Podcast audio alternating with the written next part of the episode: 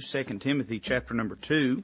2 Timothy chapter number 2, and I'd like to begin reading in verse number 1. We'll read just seven verses. This is probably quite familiar to you. If you're a student of the Bible, this is not unfamiliar territory. Paul writing to the young preacher Timothy says this, Thou therefore, my son, be strong in the grace that is in Christ Jesus.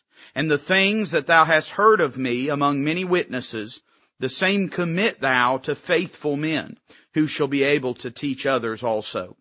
Thou therefore endure hardness as a good soldier of Jesus Christ.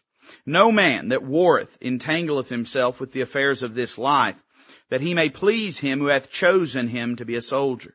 And if a man also strive for masteries, yet is he not crowned except he strive lawfully. The husbandman that laboreth must be first partaker of the fruits. Consider what I say, and the Lord give thee understanding in all things. Let's pray. Father, we love you. Thank you for letting us be in the house of God. Help us tonight as we study your word to have a right understanding of it, Lord, and, and a proper application in our hearts and lives. And may it stir us to a more devoted and closer walk with you. Lord, thank you for the faithfulness of these that are here. Pray that you just minister to their hearts, bless them and honor their obedience in being here tonight. And we'll be sure to thank you for it. Lord, we love you and we ask it in Christ's name. Amen. You know, speaking of our Apollos course, and uh, we we titled, you know, we're studying through the book of Jude. The book of Jude uh, is uh, the smallest book in the in the New Testament, uh, and and studying through the book of Jude, it, it's interesting. The title we gave to it was the preamble of the end times. Uh, it is not by accident that the book of Jude stands almost as one commentator said it in the vestibule of the apocalypse. As God's people are standing on the brink of, of the coming of the Lord Jesus, uh, the uh, book of Jude is given to us to remind us of our responsibilities in these days. And as we stand facing a world that seems to be unraveling around us, how we can be anchored in the truth of Christ and how we ought to behave and respond in that environment. Now you're probably thinking, preacher, that's good. I, I didn't come Monday night, but thanks for the update. But here's why I say that this evening, is because in many ways the book of Second Timothy serves a similar purpose. Uh, the apostle Paul knows that his time uh, to depart is at hand. He knows he doesn't have many days left. And he writes to this young man Timothy, whom he calls his son. Now we know that he was not the biological son of Timothy, but he calls him his son in the faith. Uh, someone that he had won to Christ, someone that he had discipled, someone whose life he had invested into. And here's the aged apostle. He knows he's not going to be around much longer.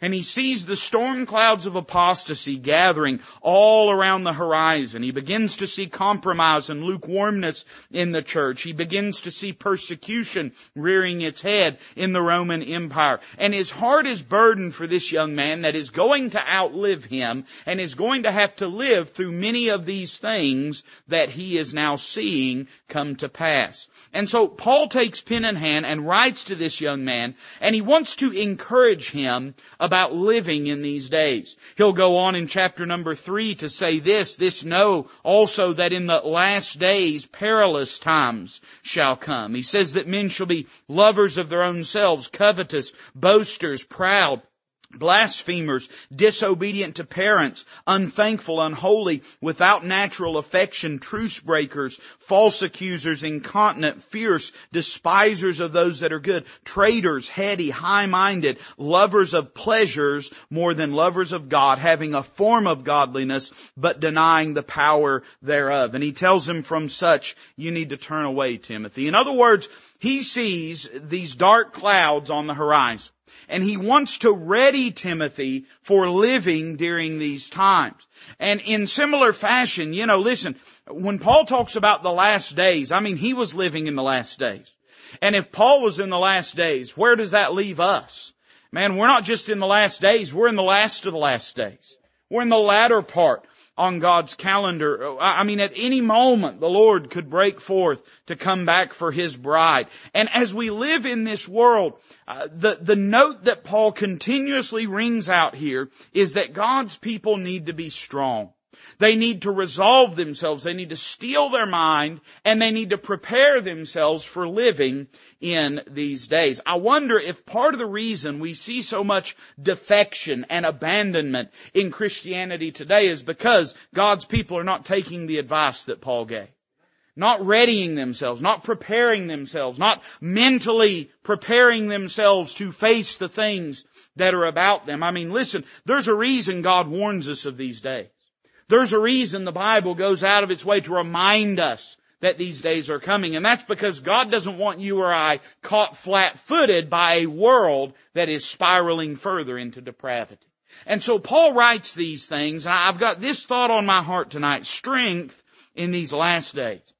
What do you and I as God's people need to maintain our testimony, to maintain our sanity, to be living for the Lord, to be productive and honoring to Christ in these last days? And I think this passage gives us some information about what we need. Now it breaks itself down into three portions. Verses one through three we find a word of exhortation. And then verses four through six we have a word of illustration. Paul's going to use some word pictures to show us some things things about how we are to live. And then verse 7 is a word of instruction, a personal note that Paul sounds about how Timothy is to respond to these things. Notice with me first this word of exhortation. Verse number 1. He says, Thou therefore, my son, be strong in the grace that is in Christ Jesus. And the things that thou hast heard of me among many witnesses, the same commit thou to faithful men who shall be able to teach others also. Thou therefore endure hardness as a good soldier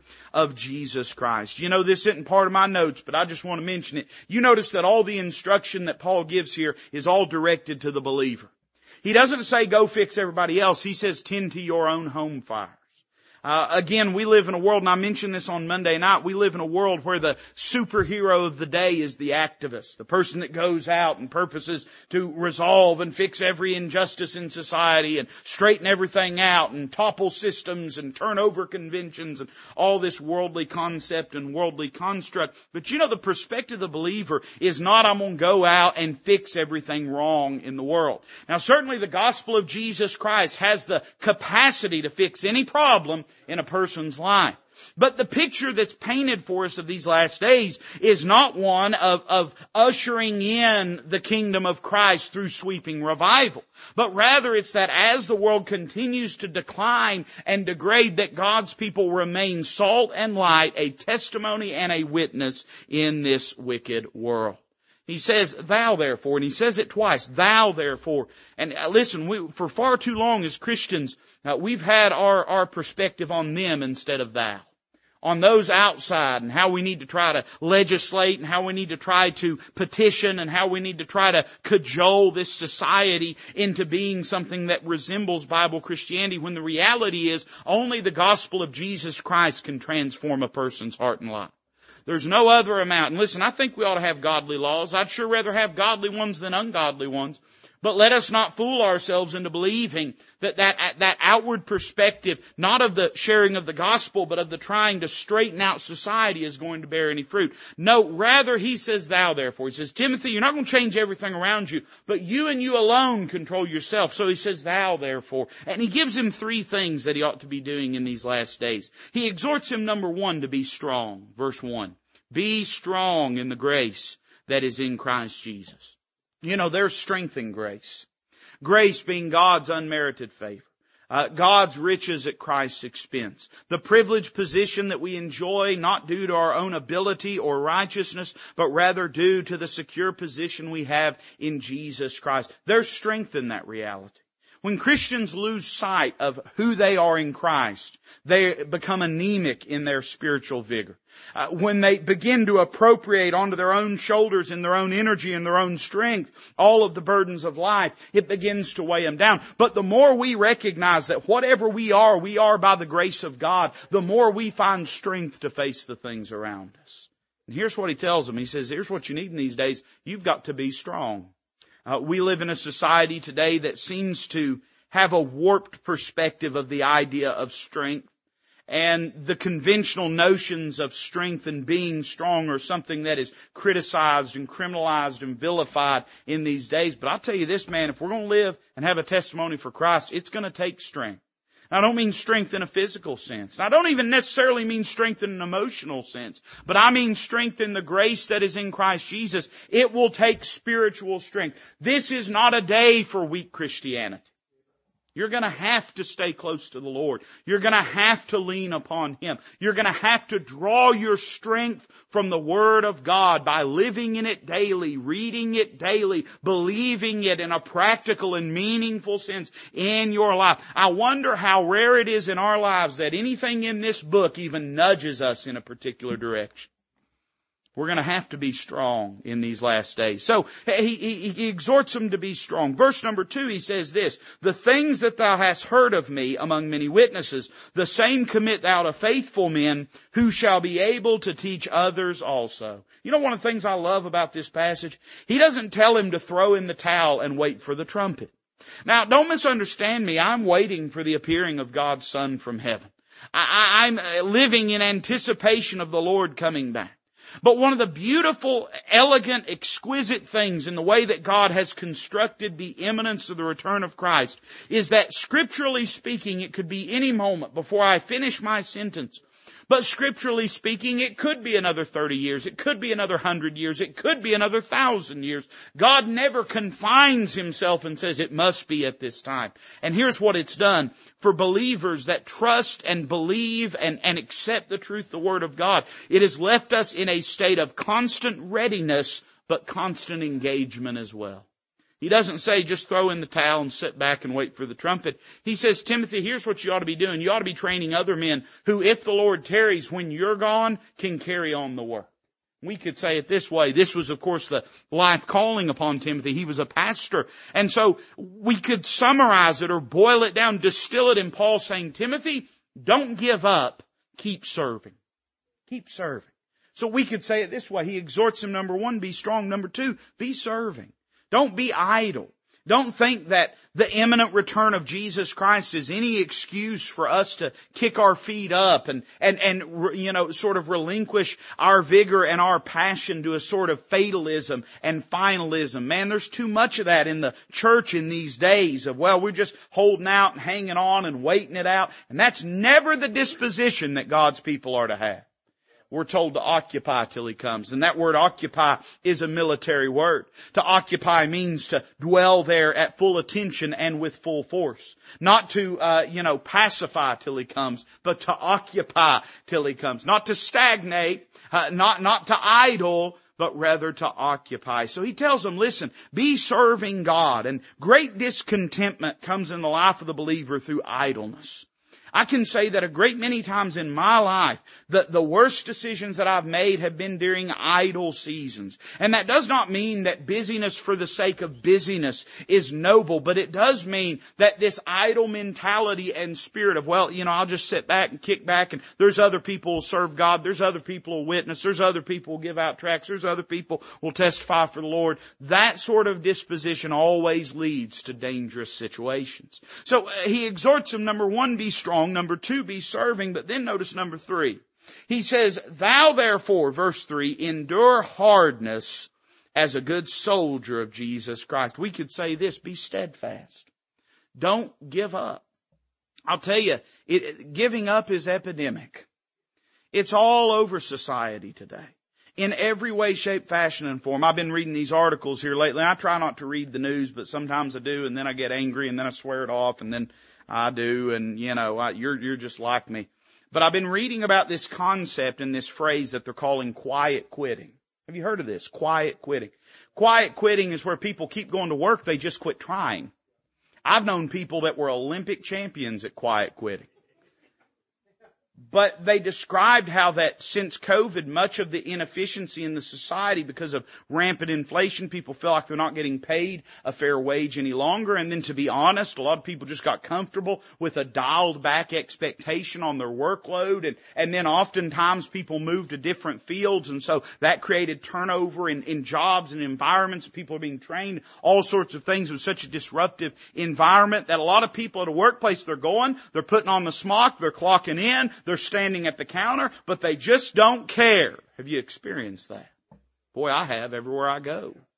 I, I mean, it's it's shocking. It, it's startling the degree to where in in public life you go and how little people care about the service and the job that they provide for you. But you know, the real tragedy is not that that exists in the devil's people. I mean, they have no, no sense of propriety about why they do what they do. You know, the sad truth is there's a lot of quiet quitting in Christianity too. People just laying down, giving up, quitting. And here's what we need in these days. We don't need to give out or give up. A lot of us are resolved not to give in. We're not going to change what we believe but we've allowed ourselves to give up and we've allowed ourselves to give out. We've allowed ourselves to not maintain the stand and the steadfastness that God has expected of us. So he, he's exhorting him. He's saying, Timothy, don't give up. And I will say that, and you've probably experienced this. Certainly if you've been in church any amount of time. I mean, you've heard me say this. Church is like a Greyhound bus station. Somebody's always getting on. Somebody's always getting off. And no doubt in your Christian life there are myriads of names of people you could list that at one time were right there beside you and no longer are. And he's reminding Timothy that's something that you're going to have to expect, son. You're going to have to know that that's going to happen. He talks about it in the uh, prior chapter in verse number 15. He says, This thou knowest, that all they which are in Asia be turned away from me. Paul says there's people have walked away, there's people have given up. Uh, Demas wasn't the only one that forsook him. There were a thousand Demases in Paul's life. And so with a burdened heart, he's saying, whatever you do, Timothy, endure hardness, don't give in, don't give up, keep serving God. It's a reminder that we are going to face hardness. And if, uh, if, if in Christianity, if you signed up because you thought it was easy street, I'm sorry, some TV preacher lied to you. But the reality is living for Christ will invariably face opposition and affliction at times. And we have to make up our mind, man, are we in this thing to stroke our ego and to lay us up in the lap of luxury, or are we in this thing to honor Christ? If you think Christianity is supposed to be easy, and I don't mean in regards to believing on Christ and receiving salvation. I like how Lester Roloff you say it. He you say it won't cost you anything to get saved, but it'll cost you everything to live like a saved person should. And certainly in our lives, if we're going to stand for Christ, we're going to have to face some hardness. What are we going to do in the face of that? Well, we can abdicate, we can abandon, we can forsake, or we can do what Paul exhorts them to. He says, endure So we see a word of exhortation. And then verses 4, 5, and 6, we have a word of illustration. And Paul's going to give us three pictures, three portraits that convey important truths that you and I need to understand in these days that we're living in. Notice the first one in verse 4. He says, No man that warreth entangleth himself with the affairs of this life, that he may please him who hath chosen him to be a soldier. The first lesson he gives, we could call it a lesson from the battlefield. And he points to the soldier. And this is the overarching truth he wants him to understand. It's a truth about being singularly focused in your life.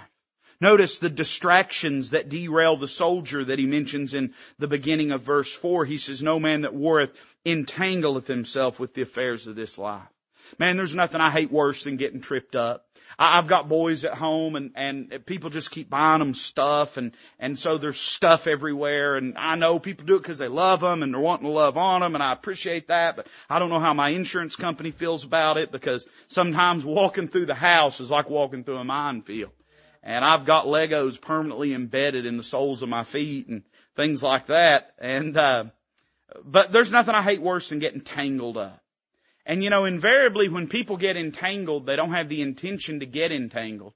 A person that gets entangled is probably deliberately on the move somewhere and has a will and a purpose and a drive about where they're going. But because of carelessness, they allow things that are lower than them, of lesser importance than what they were seeking to do in the first place, to wrap themselves around them and prevent them and restrain them from doing what they originally intended. Man, if ever there was a picture of where believers are at in our day, this has to be it. There's a lot of folks that want to serve God and they will tell you, preacher, I want to serve God, but whatever you're about to say after that but, you're saying is more important than serving God. I think we all understand, I'm sure you do, and, and I understand this to be true, that we all sometimes wish we could serve God in a greater capacity than we are equipped to do for, or than God providentially allows us to. But we need to be honest enough to recognize that a lot of the things that we let stop us are really of lesser quality and lesser caliber. The soldier, if he's going to be effective, he cannot stake himself down. He has to be willing to go where the battle is. He has to be willing to march where the war takes place. And all of those things in his life are going to derail that purpose. And likewise for you and I as a believer, man, we're on the march. We're not to be driving our tent stakes down in this life. We're to be where God desires for us to be, serving Him. We see the distractions that derail the soldier, but then we see the devotion that drives the soldier. Why would the soldier jettison those things? Here's why. That he may please Him who hath chosen him to be a soldier. We could use the word commander. That's probably a pretty good generic term. Sweeping in whatever station that this particular soldier that Paul has in mind may have been. Whoever this soldier's commander is, is his sun, moon, and stars.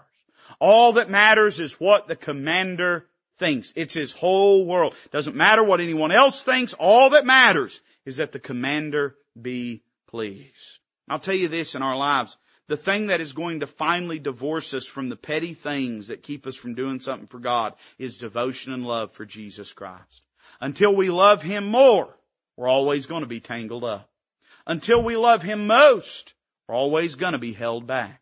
It's not guilt that does this. Uh, it's not peer pressure that does this. Uh, it is not coercion that does this. But it is this and this alone, love and affection for the commander till we love Him the way we ought to love Him, we're always going to let things hold us back. By the same token, you say, preacher, I want to do more for God, but this and but this and but that and but this. How do I remedy that? Well, you need to spend time with Him. And the more you spend time with Him, I have no doubt about this, the more time you spend with Him, the more you're going to fall in love with Him.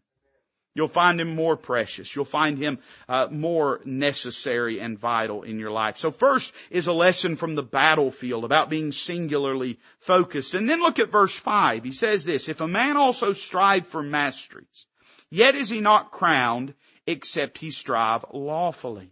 We could say this is a lesson from the athletic field. And Paul has in mind the Olympian, the athlete who is running a race, who is uh, taking his, his, his path down a course. And, and what is his overall purpose here? We could give this singular thought. The first one is about being singularly focused on the battlefield. But on the athletic field, he's talking about being scrupulously disciplined. Notice how he says this.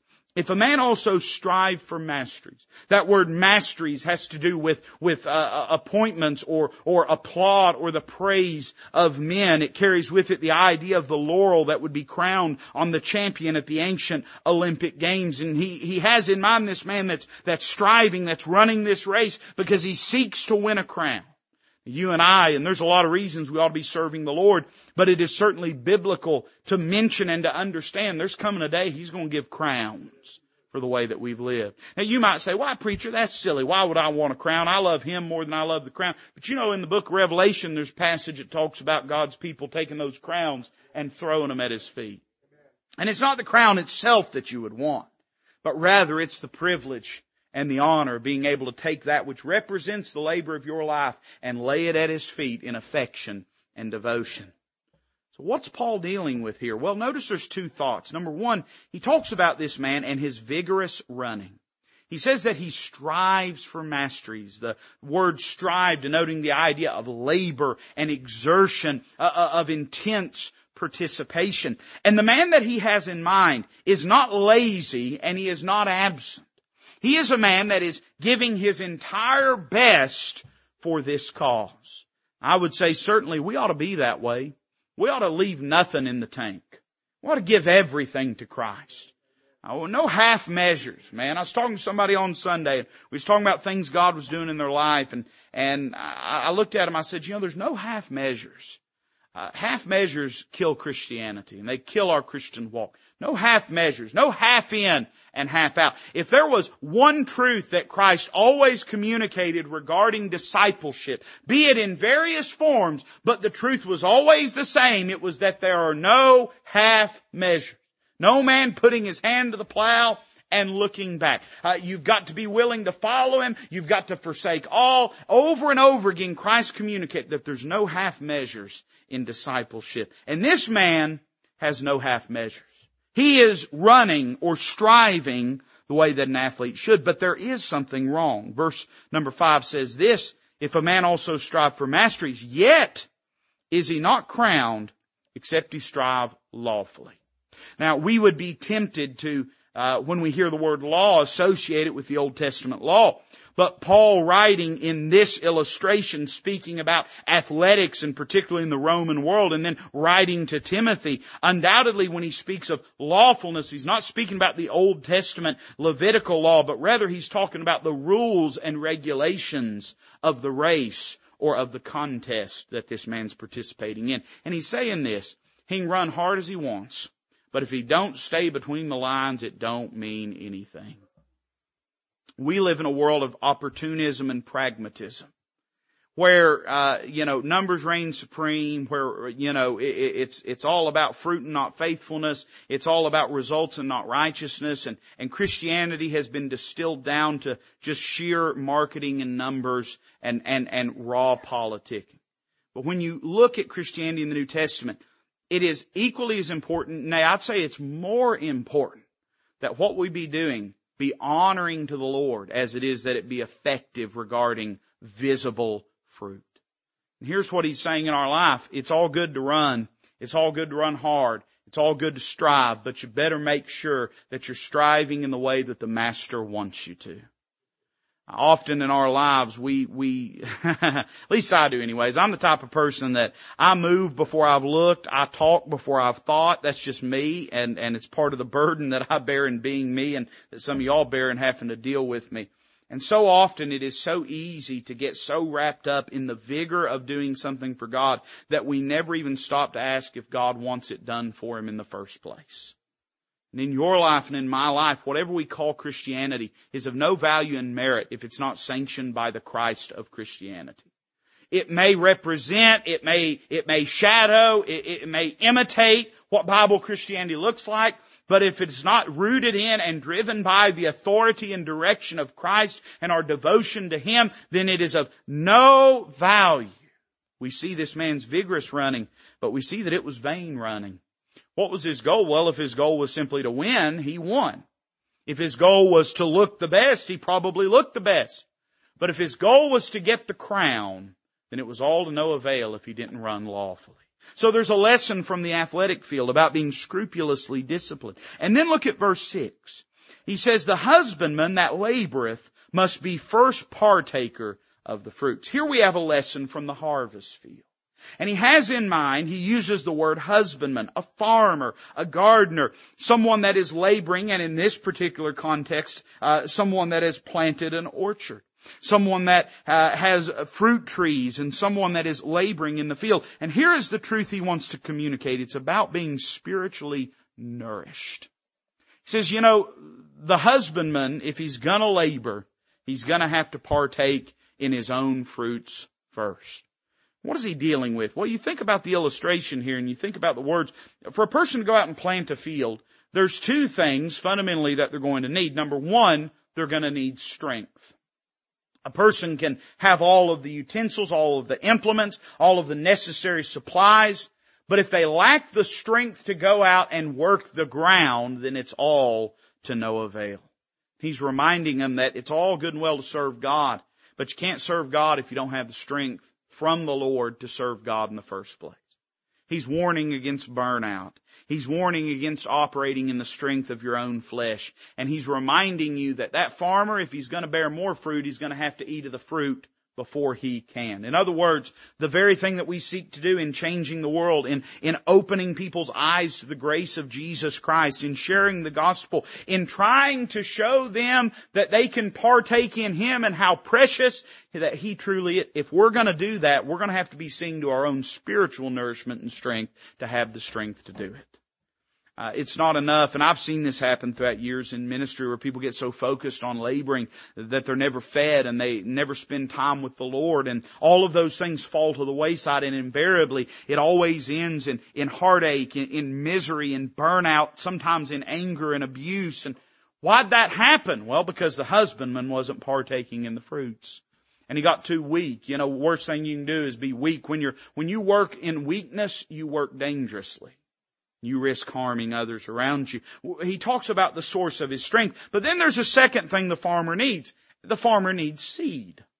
It's all good and well if he has all of the, the implements and, and, and if he has the strength and if he has the gumption and the know, you know, the, the wherewithal and, and the knowledge and all these things. But if he doesn't have anything to plant, then he's not going to be very fruitful in the first place.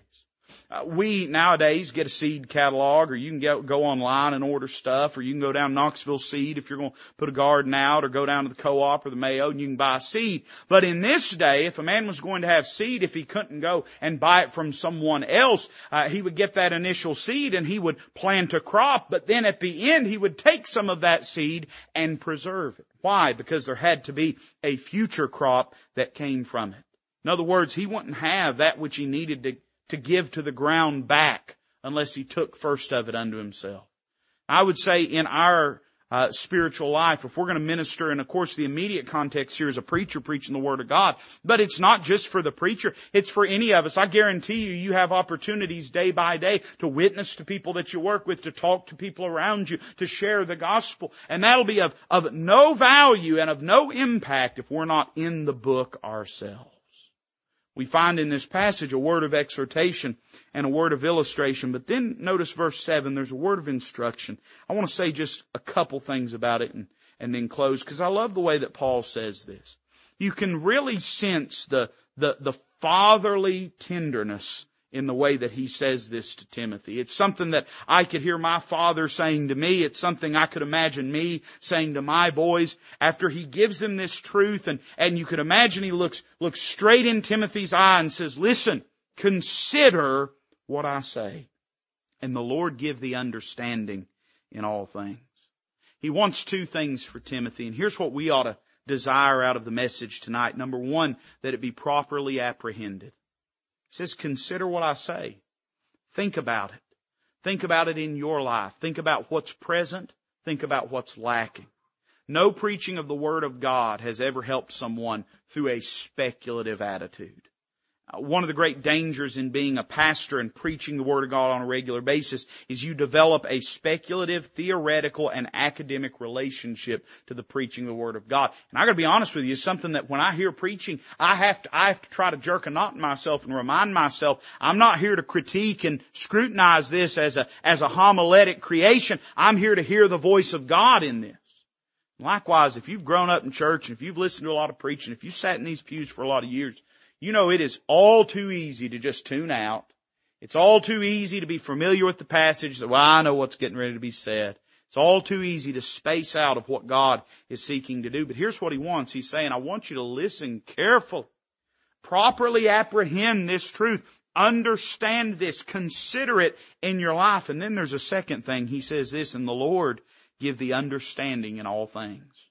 I don't really think what Paul's saying in the verses previous to this are all that complicated. I don't think when he says the Lord give the understanding in all things that he's saying, well, I hope the Lord makes sense out of that. Sometimes I pray that way when I preach. I hope Lord makes sense out of that. I don't think that's what Paul's saying. I think what he's saying, particularly in that context and in that time, Timothy reading it, it would have been plain enough.